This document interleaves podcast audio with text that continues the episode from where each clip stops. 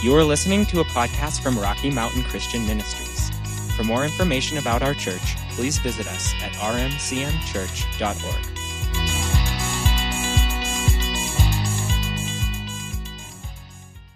So, we're going to pick up again talking about hope this morning. We've actually got, better look at the time, we've got a lot of ground to cover. So, I'm going to talk fast and you're going to listen fast. And I encourage you to get something out to write with and write on or whatever, however you do that.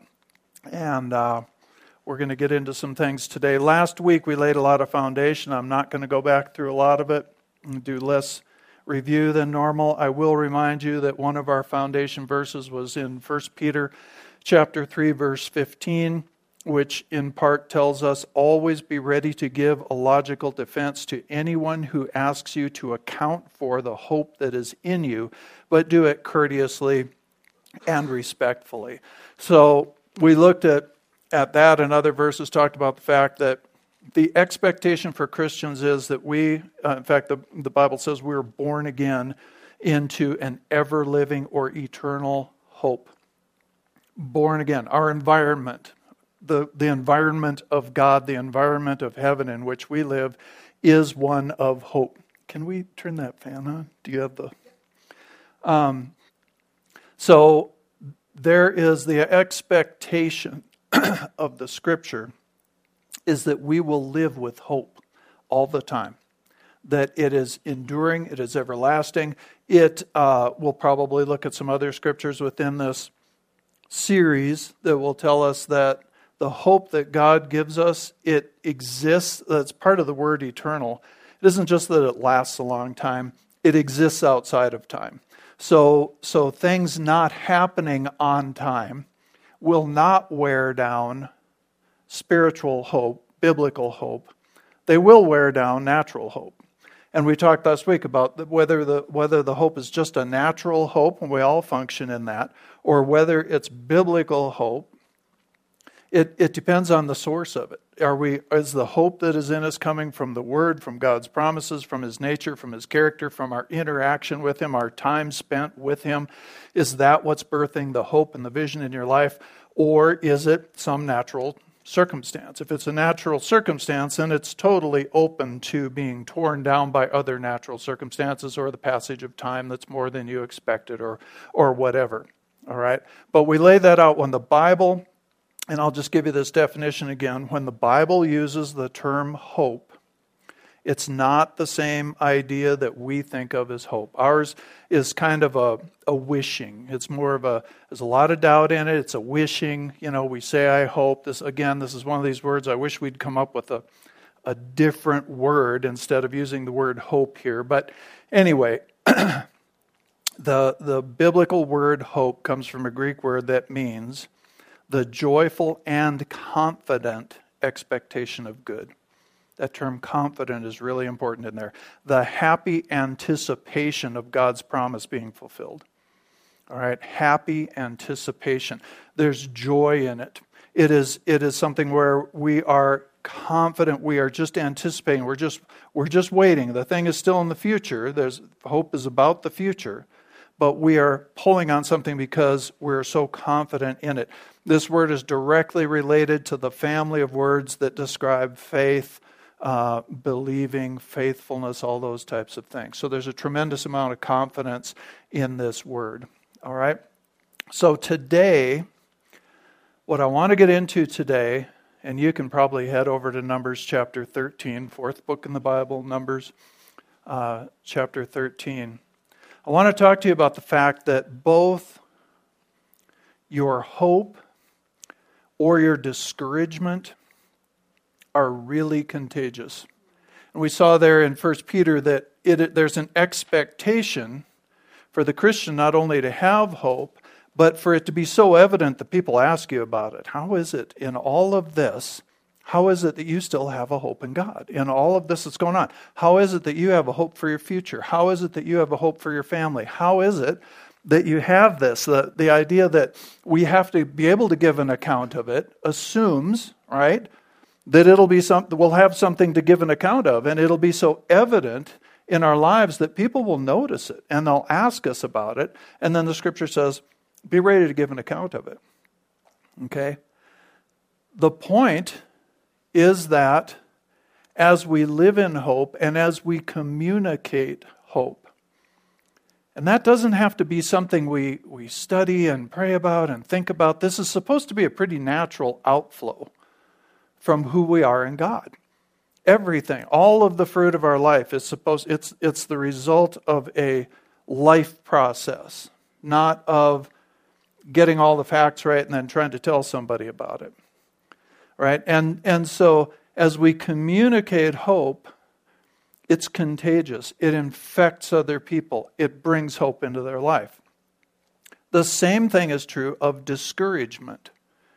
If we allow the seeds of discouragement to begin to grow in our life, we're going to see a number of things that happen. But one of them is you will begin to communicate what's in your heart in abundance. Jesus told us that. Right? I'll read it to you just in case you missed it. Uh, Matthew chapter 12, you can stay there in Numbers. I'm just going to give you a few verses here. Matthew chapter 12, verses 33 and 34, Jesus said, Make a tree good, and its fruit will be good. What's he saying? Make the inside good, and what comes out of it will be good. All right? And then he said, Or make a tree bad, and, it's, and that means corrupt and its fruit will be bad. What comes out of it will be bad. In other words, deal with the inside and you'll fix what comes out. But deal with the inside. You can't you're not supposed to just go uh, you know, go down to City Market, buy a bunch of apples and go hang them on the tree to make it look like a productive tree. You're supposed to make the tree healthy. It'll do what it does and produce fruit. He said, he, his loving Jesus said, You brood of vipers, how can you who are evil say anything good? For out of the overflow of the heart, the mouth speaks. This is just the truth. Out of the overflow, whatever's in our heart in abundance, it will come out our mouths. We can hang on to it for a while. We can fake it for a while. We can contain it for a while. And I'm not saying that sometimes you shouldn't do that. Okay? It's good for us to think before we speak a lot of times, or, or type as the case may be. But I'm not saying you shouldn't do that, but it's not a solution. What's in your heart will come out in abundance, and it's going to come out like fruit comes out of a tree. It's going to carry seed, it's going to go on into other people, it's going to reproduce itself. So, if hope is coming out of your life, if hope exists in abundance in your heart, it will come out in your words and your actions. If discouragement exists in abundance in your heart, it will come out in your words and actions either one of those will sow seed. In other words, you will change or impact the people around you and even the culture around you. And in some cases, like we're going to look at today, a whole nation can be impacted with either hope or discouragement. All right, the Bible also tells us that both life and death, life and death, are in the power of the tongue our words are really important. And ultimately, again, just one more time, you can't just go through life trying to say the right thing. Again, not that you shouldn't do that once in a while. It's okay. It's better than saying the wrong thing all the time. But you have to get with God and get what's in your heart changed so that fruit of your words, the fruit of your lips is something that you want to eat and you want to feed to the people around you.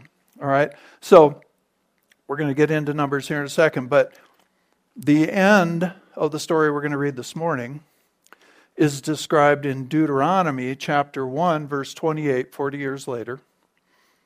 Moses said, that the negative report, the evil report that these spies that we're going to read about this morning, they went in and looked at the land of Canaan before they went in to determine what it was like.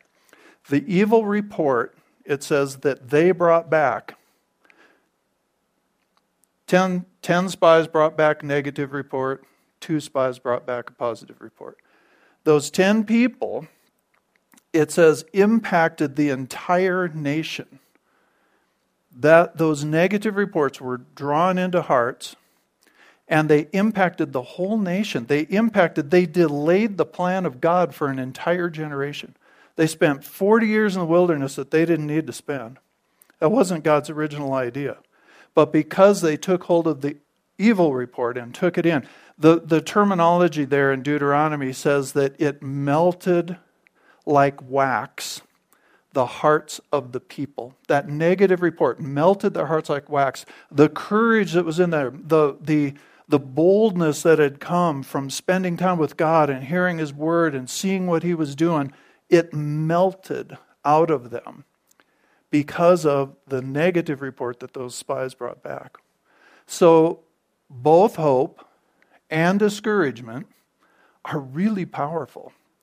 And you will sow one or the other. The same is true of, of fear, the same is true of faith, the same is true of all these things, but we're talking about hope and discouragement today.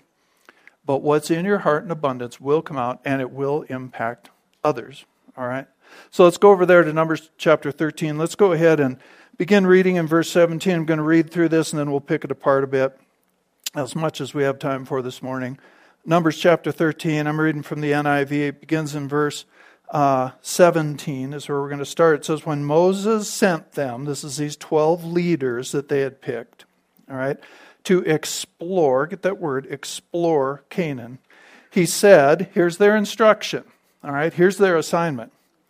Go up through the Negev and into the hill country. See what the land is like, whether the people who live there are strong or weak, few or many. What kind of land do they live in? Is it good or bad? What kinds of towns do they live in? Are they unwalled or fortified? How is the soil? Is it fertile or poor? Are there trees on it or not? Do your best to bring back some of the fruit of that land. It was the season for the first ripe grapes. Okay? So their assignment, they knew what God's assignment was to go in and dispossess the inhabitants and, and possess the land, right? That was God's word to them. These guys, their assignment was go look at it so we can make plans. Go look at, see what it's like. Their assignment was not to go in and, by looking at it, decide whether what God said was possible or impossible. That's nowhere in there. They said, Go see if God can really do this. He didn't tell them that. He said, Go see what it's like and, and bring us a report of it. Just go see what it's like. When we look at circumstances, we can we can develop, you know, when God says something to us and, and we know He's leading us somewhere, whether that's in a change in our own hearts and lives or stepping into something new, whatever it might be, we can look at the circumstances around us and we can evaluate what's that going to be like? You know, what, what, as God gets this thing done, here's what's here now. That needs to change, right? Because, because we're, we're looking at the circumstance through what God has said. It's going to change. All right, no matter who's in there, it's going to change. We just want to be able to plan. We want to kind of know what we're looking at. I don't think that's a problem. I also don't think having questions for God is a problem. You know, we can see that in the New Testament with, with uh, well, when, when Mary asked, you know, when the angel came and said, You're, you're going to have a son, you're a virgin, you're going to have a son, she asked the question, How? How's it going to happen? She didn't deny that it was going to happen. She didn't, he, she didn't say, you know, how, how is that even possible, God? I, you know, that's just impossible. She didn't come back with that. She just said, I'm not married, you know, how's this going to happen? And he told her there was obviously a different attitude in her heart than John's an old man. So anyway, I, I, don't want to spend a bunch of time there, but but it's there's not a problem with asking God questions, but we do need to be careful about allowing the circumstances that we see to color uh, to to tell us that what God said is not possible. You know, we need to be really careful about that. Again, we said it, you know, we've got to learn this thing of we've got to interpret circumstances through what God has said, not interpret God's word through circumstances. Well, God says this, but you know, that really isn't practical. That doesn't work. That's not that's not really for today. You know, that kind of attitude. Instead, we're supposed to be filtering what we see around us through what God says and who God is and the way that God does things. All right, so in verse 27, let's see, we need to read on, don't we? Sorry. Verse 21, let's just finish this and then we can go back. So they went up and explored the land as far as the desert of Zin, as far as Rehob, Lebo, Hamath, all these different places. They went up through the Negev, which is the southern part. They came up to Hebron, where these different kinds of people lived. Uh, the descendants of Anak lived.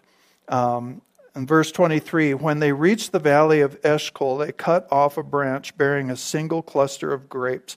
Two of them carried it on a pole between them, along with some pomegranates and figs. So, you know, that always impresses us that, wow, there were fig, there was you know, clusters of grapes big enough, two people had to carry them on a pole. So that's a good sign about the place. Verse 24 that place was called the Valley of Eshcol because of the cluster of grapes the Israelites cut, cut off there. At the end of 40 days, they returned from exploring the land. So let's read through this report and then we'll come back. They came back to Moses and Aaron and the whole Israelite community at Kadesh in the desert of Paran. There they reported to them and to the whole assembly and showed them the fruit of the land. Here's what they said. Notice this. They gave Moses this account. We went into the land to which you sent us, and it does flow with milk and honey. Okay? It does. It, it's what you said. It's what God said it would be. It's what you said, Moses.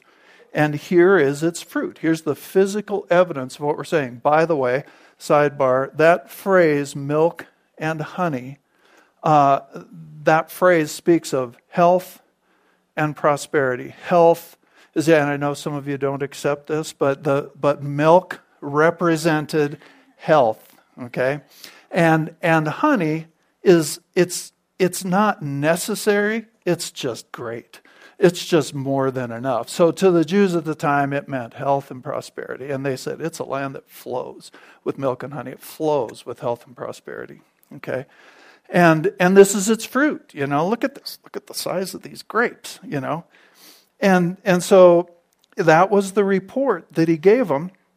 And then in verse 28, the first word, but. However, you know, the people who live there are powerful and the cities are fortified and very large. We even saw descendants of Anak there, which were they were giants. Okay, they were they were big people. All right. The Amalekites live in the Negev. The Hittites, Jebusites, and Amorites live in the hill country. The Canaanites live the, near the sea and along the Jordan. Then Caleb silenced the people before Moses and said, We should go up and take possession of the land, for we can certainly do it. But the men who had gone up with him, now get this, here's this contradictory report. Men who had gone up with him said, We can't attack those people, they're stronger than we are and they spread among the Israelites a bad report about the land they had explored. They said, The land we explored devours those living in it. All the people we saw there were of great size. We saw the Nephilim there, the descendants of Anak come from the Nephilim. They're, they're giants, all right? We, we seemed like grasshoppers in our own eyes, and we looked the same to them. So let's bounce back to verse 27 and let's pick some of this up. All right, so again, they said, Surely, in verse 27, this was their report. Absolutely, this place flows with milk and honey. And here's the fruit. We've got the physical evidence in our, in our hands. And then in verse 28, very next verse, but, nevertheless, but, however, right? That's always it's always a bad sign when it comes like that. The people who dwell there are strong. The cities are fortified and very large. Moreover, there we saw the sins of Anak of great stature and courage. All right? So when we start, what happens is, when we start to analyze, we start to minimize God's promise and magnify what we're seeing on the outside. Discouragement, the seeds of discouragement begin to work. And, and what happens in those, in those situations is the impossibilities that we're seeing in the natural get bigger and the possibilities get smaller. And you can think about as we talk about this, this is just something, both hope and discouragement have this ability. They magnify one thing or the other. Hope focuses on what who God is and what he has said. And it's just like on our phones these days, you know, we have a magnifier.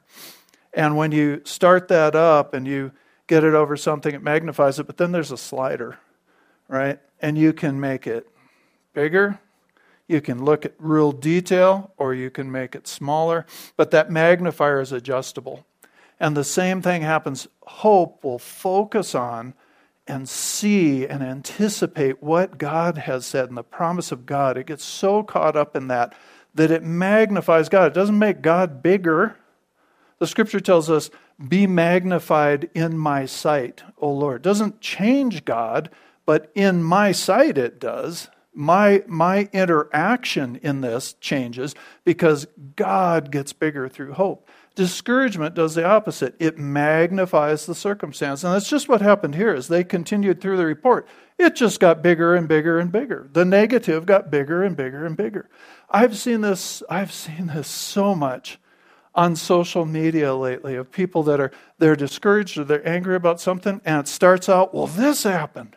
And then the next day, this and this and this happened. And then the next day, it's even worse and it's even worse. And as one person picks it up and communicates it to the next person, they add something to it. And pretty soon, a week later, it's like 50 horrible things happen. It's worse than we ever thought. It just gets bigger and bigger and bigger. That is discouragement will do that, fear will do that, all of those types of things will work in our hearts to make, you know, and again, we always say this all from God's perspective, all the impossibilities are the same size. They're, they're all possible. There are, with God, all things are possible. There aren't any impossibilities with God, but man, we can turn something that's a challenge into a massive impossibility. And again, it doesn't change the situation. It certainly doesn't change God, but it does change our experience. It does change what we're able to move into and, and take hold of. Does that make sense to you? Okay, so so that's what they began to do. They said, you know, but let, let, us explain to you why. Yes, it's a great land. It flows with milk and honey. Look at the grapes. This is awesome. But wait a minute. Let us explain to you why it's still impossible for God's word to come to pass in our life. Let us, let us take some time and, and tell you this. And they did. And so the question is were, the, were there giants in the land? Yep. Were there challenges? Yep. Were there fortified cities? Yeah. All those challenges were real. They were all there. Every one of those things was there, but God knew that before He sent them in, before He gave them that word, before He expressed His plan, before He made the promise. God knew that. I've seen, you know, I've seen Christian people come to Gunnison and then and they feel called here. I'm not just talking. I know people come and go, and you know that's that's cool. But but they they come to this valley and God called me here a year or two later, it's like, well, it's impossible to make a living here. It can be challenging, for sure. But did God know about the housing situation before He called you here? Did God know about the employment situation before He called you here? Did God know that stuff? If the answer is yes, then God had a plan for it. And we need to find it and we need to trust and we need to stand. If you're really called, I'm just using this as an example. If you're really called here, God has a purpose for you here, and we need you here, all right? And sometimes they're going to be harder and sometimes they're going to be easier, but you need to be here if God called you here. Why? Because God called you here. Uh, if nothing else, as an honor to God and letting Jesus. Did you ever notice the phrase, Jesus is Lord? Lord, not, not somebody I elected, okay, not president, Lord. He either is or he isn't. And certainly you can go back and say, God, did I hear you right? But if he says yes, then you got to stick it out. And you got to stick it out in faith. And he will make a way. I guarantee he'll make a way. So all these things were new. Did uh, were were there ahead of time. You know, um, people will say, well, you know, yeah, I see that in the Bible, but my family has always had this problem. For generations, we've had this issue. So, you're in a new family. You've been born into a new family. You have a new father. You've been born into a new family. Annie just talked about it. This is where that problem can end so that future generations of your family don't have that issue. All right? Well, you know, I have a genetic predisposition to. who made DNA? Who can change DNA? Okay? Doesn't mean it's not real, but it's not bigger and more powerful than God's word and God's promise and his commitment to you. Does this make sense to you? Discouragement will try and m- just make the issue, the problem, huge in your sight. Why? To stop you. Again, in verse 28, it says, the, the people, this was their report, the people who dwell there are strong. Okay, that word strong is really interesting. It does mean physical strength, but it also means, it's, it speaks of their character. It's, it says they're aggressive and they're insolent. And they have a real, they have a really angry attitude. Okay, they have a they have a big attitude. There's no indication in these verses that these people they were spies, right? That these people ever had a confrontation with any of these other groups. So not only did they start to say they're big, which they were, but they started to it starts to magnify. Well, now you know what? They're not just big; they're really mean. They're really oh, they're way braver than we are. They have they're they're they're strong, they're aggressive, they're insolent. So the thing just keeps magnifying. And discouragement, if you let it in your heart, will will do that. If you give it any room to start to grow, it'll do that. It will it will just keep growing in your life. All right, let's go on. Let's jump down to verse 30. Okay?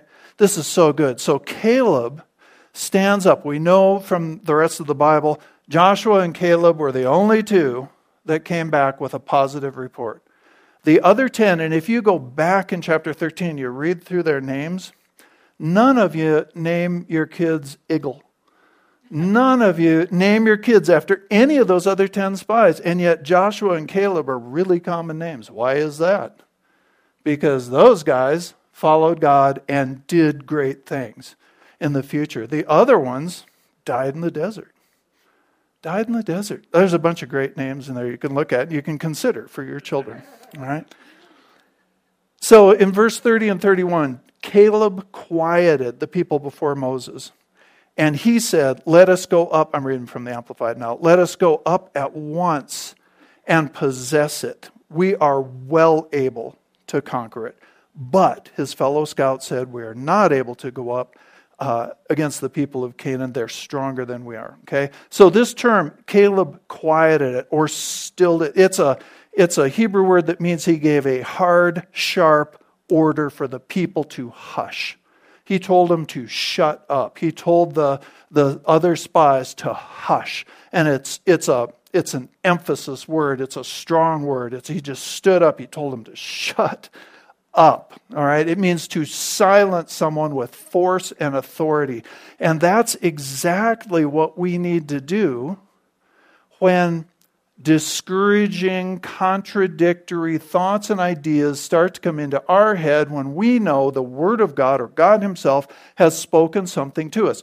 1 Corinthians chapter 10 verses 3 through 5 we're not going to take the time to look at it today, but it talks about taking captive arguments and strategies and, and uh, subtle thoughts that come in. And we're supposed to, and we have the power to, because the Bible tells us to do this, right? It tells us to do this. We are to take, it says, those thoughts captive and make them obedient to Christ.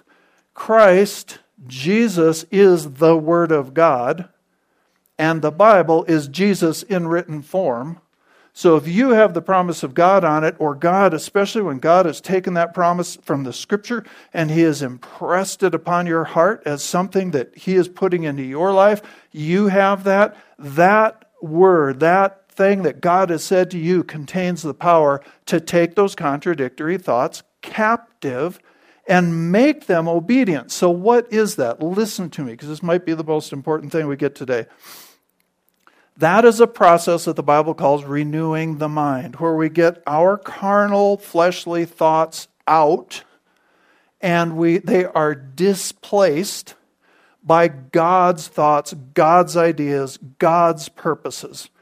All right? And, and that both of those things have to happen.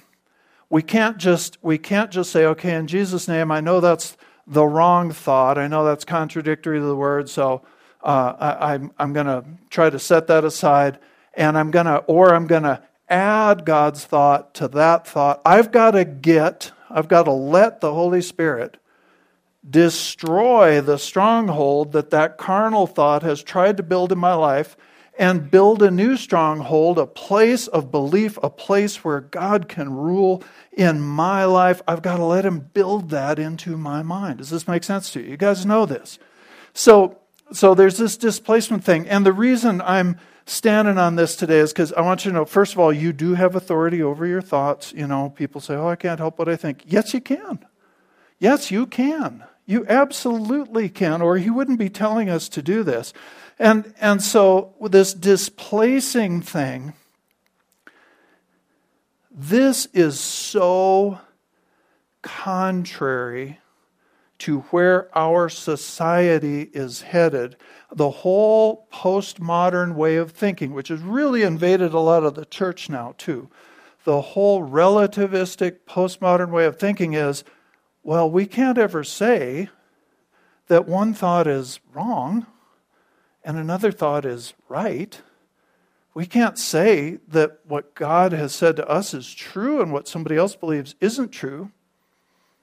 That's not what the Bible says.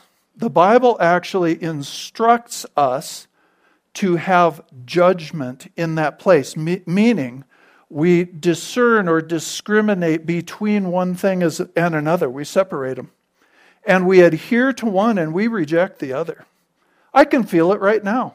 This is like, oh my gosh, you're talking about, you know, judgment. Yeah, I'm not being critical of a person that thinks that, but I'm not letting that thing into my heart. The Bible never tells Christians to be open minded to everything that's out there. It tells us to be open minded to God so He can continue to develop things and shift us because, you know, none of us are going to be all right until we see Jesus face to face. But this idea is in our society that no, I have to add their truth to my truth. I have to try and hold those two contradictory truths. That's loving, that's tolerant, that's nice. That's deadly, is what that is. If God has said it, there's only one truth. There isn't this, I have my truth and you have your truth. That's, there's no such thing. There is truth, and He is a person, and His name is Jesus Christ. And I'm sorry that offends people, but that's the way it is. And so, if we're going to try and hold the philosophies of the world, and this is whether this is about a sin issue, oh, well, the Bible says it's sin, but you know, all these people that I think are really nice don't think it's a sin. I don't care. They might be real nice. You don't have to hate them. I'm not saying hate the person. I'm saying don't let the thought take root in your heart. If you want to get somewhere, if you want to get to that final outcome, if you want to get to what God is calling you to get, here it is two reports.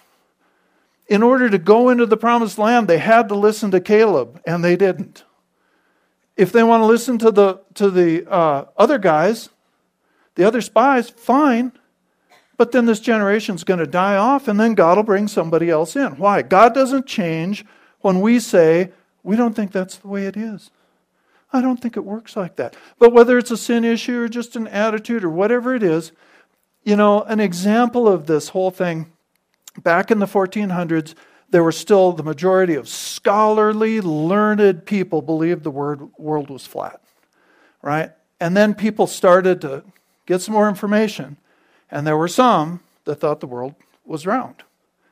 And so I am, this is my, I imagine, I know there were all kinds of debates about that. And some of the people who were starting to say it was round got hung for it. But, but there was this other truth that started to come in. And for people to, the only people who got anything from that truth, it's one thing to stand on the beach and have coffee and debate is it round or is it flat? Well, I really believe it's round.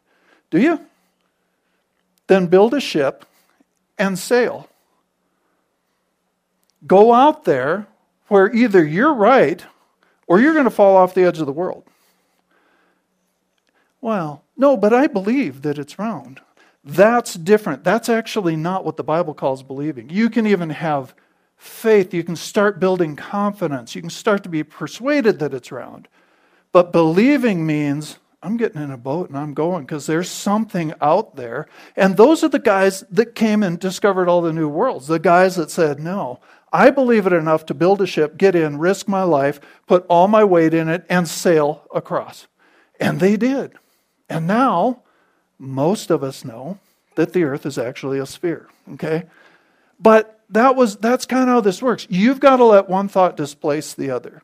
You can't hold the two together. Well, I think it's round and flat. No, it's not. It's either round or flat. Either what God says is true or it's not. All right? And and you have to make that decision. And you can't but that's the boy, that's you're going to get a lot of flack for taking that lifestyle. But that's the godly lifestyle. That's the Christian lifestyle. And if you want to get where God's trying to take you to go, you can't embrace every thought. You can't, you can't try to add all these worldly philosophies. Oh, I think that's good. That's what, there's a big section of the church in America right now is doing exactly that to try and please everybody and get people in their doors. And I wouldn't want to be responsible for it, is all I can say. So let's finish this up. We've got a few more minutes here. That makes sense to you? So he says, let's go up at once. This is really interesting because there's a in this sentence in the Hebrew there's a single Hebrew word and it appears it appears twice in a row in the text which tells me the Holy Spirit is emphasizing this. He says it twice right in a row the same word twice and it means take immediate steps to go from a low place pondering the impossibility to a higher place walking by faith. Take immediate steps. Do it. And he says it twice, right in a row. That language, it commands us to, to just put a stop to embracing that negative report and grab hold. Caleb said, Let's go right now. Stop thinking, hush, shut up. We're going with what God said right? So they had that they had that choice.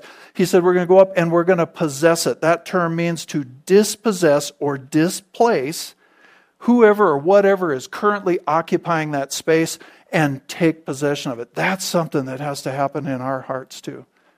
If we're going to live in hope, if we're going to live in the promises of God, you know, what is occupying this area of my life? What is occupying my thoughts about my marriage, about this church, about this community, about our country, about our leaders. What is occupying my heart?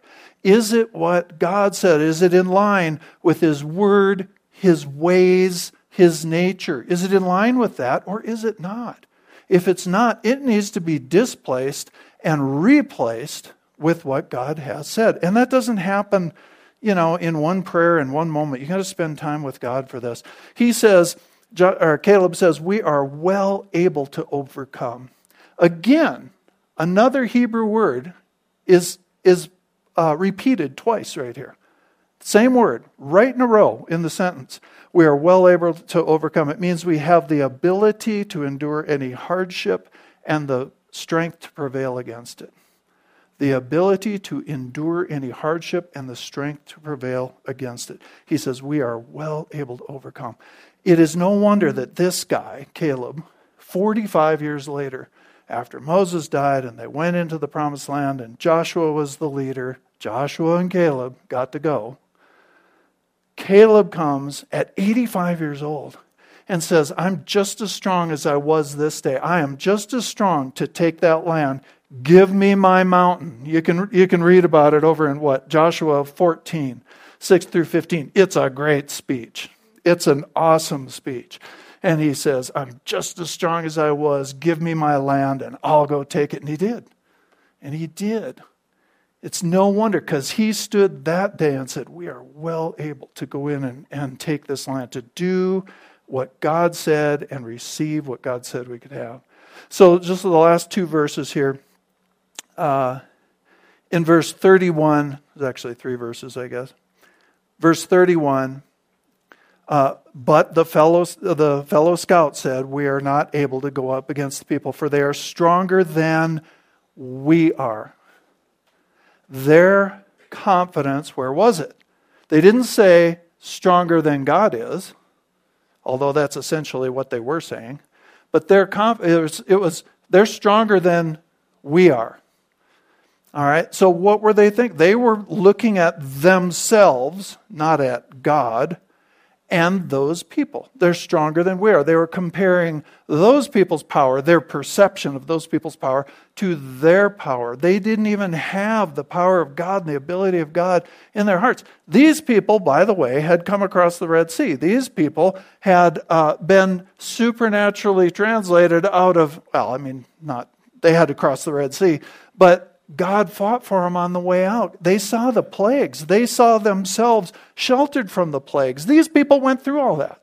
And they still came to this place where they're thinking of, oh boy, those guys are big, they're mean, and we're just we're just this. And the last verse is so telling in this, you know, verse 33 where they say, you know what?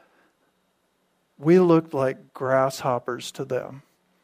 This is a total assumption. But this is what this is what discouragement did we just looked like grasshoppers in our own sight and in their sight. This is, this is how they saw us. You don't know that, but this is what discouragement built into them. Verse 32, back up verse 32, says, So they brought the Israelites an evil report. That term, evil report, means slanderous.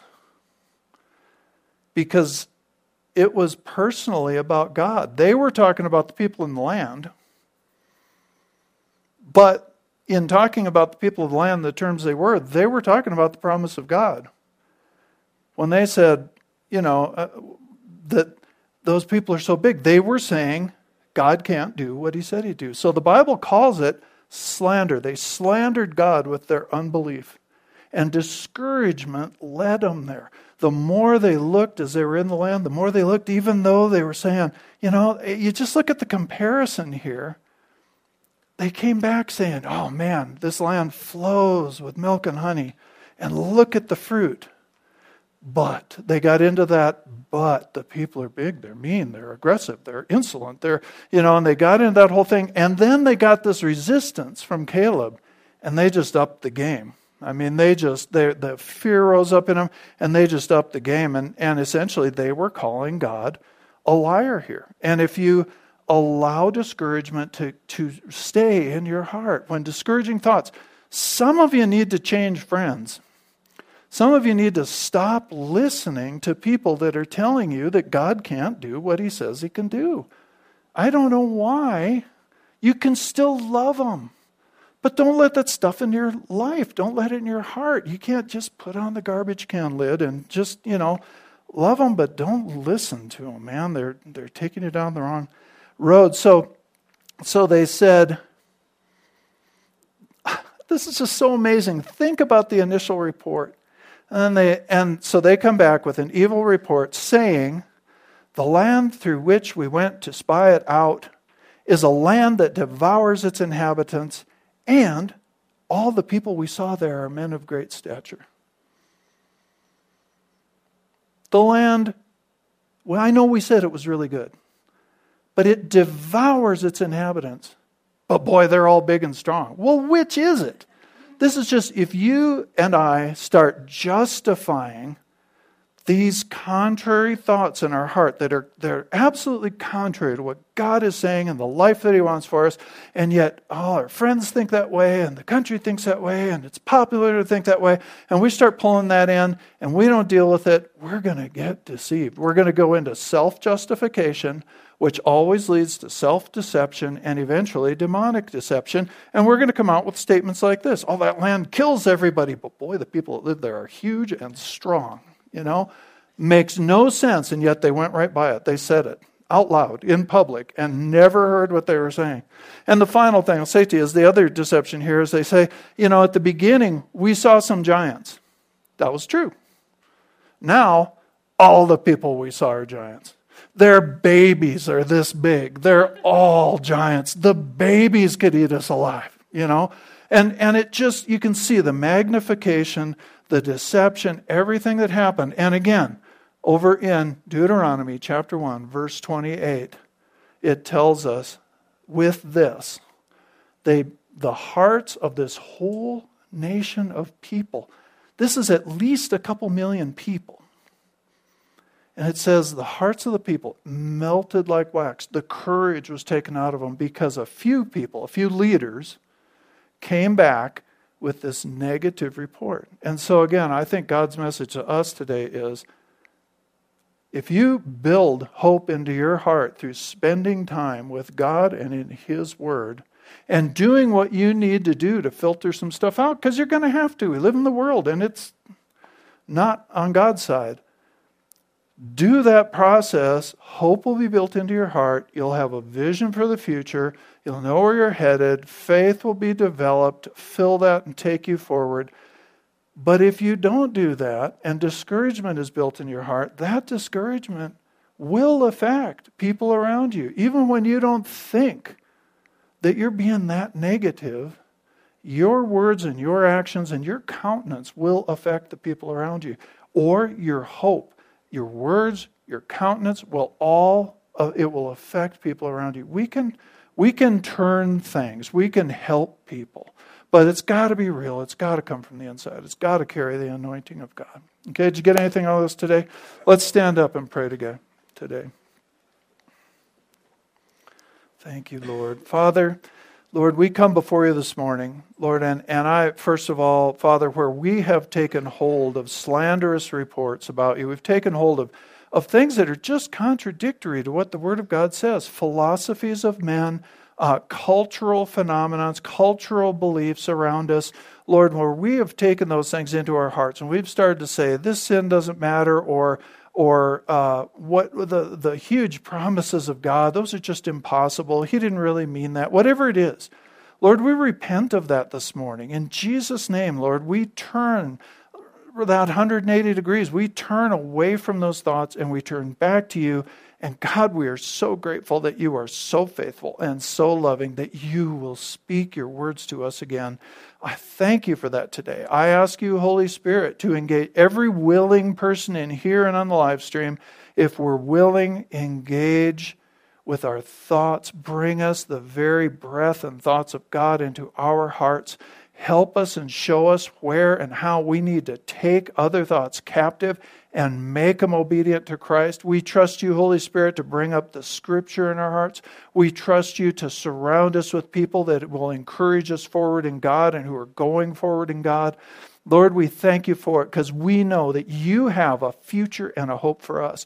We know, Lord, that you have us here in this place, in this generation, to impact this world not just to exist until Jesus comes back, but to impact this world for you, to bring heaven into the earth.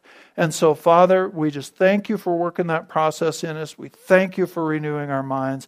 And Lord, if there's anywhere where we've allowed discouragement to get down our hearts, where we've begun to justify thoughts that are not yours, where we've begun to be deceived, Lord, we ask in the name of Jesus that those things be broken, that our eyes be opened and Lord, that every one of us have the courage to take hold of the good report and go forward in it. And we thank you for it this morning in Jesus' name. Amen. All right. Well, we're going to go out. We're going to, on the count of three, say, Jesus is Lord over the Gunnison Basin and the world. And then we're going to go out there and be the church. All right. Good seeing all of you today. All right. All of you guys look like a camera, by the way. You need to do something about your hair or something. All right, let's say it on the count of three. One, two, three. Jesus is Lord over the Gunnison Basin and the world. Amen.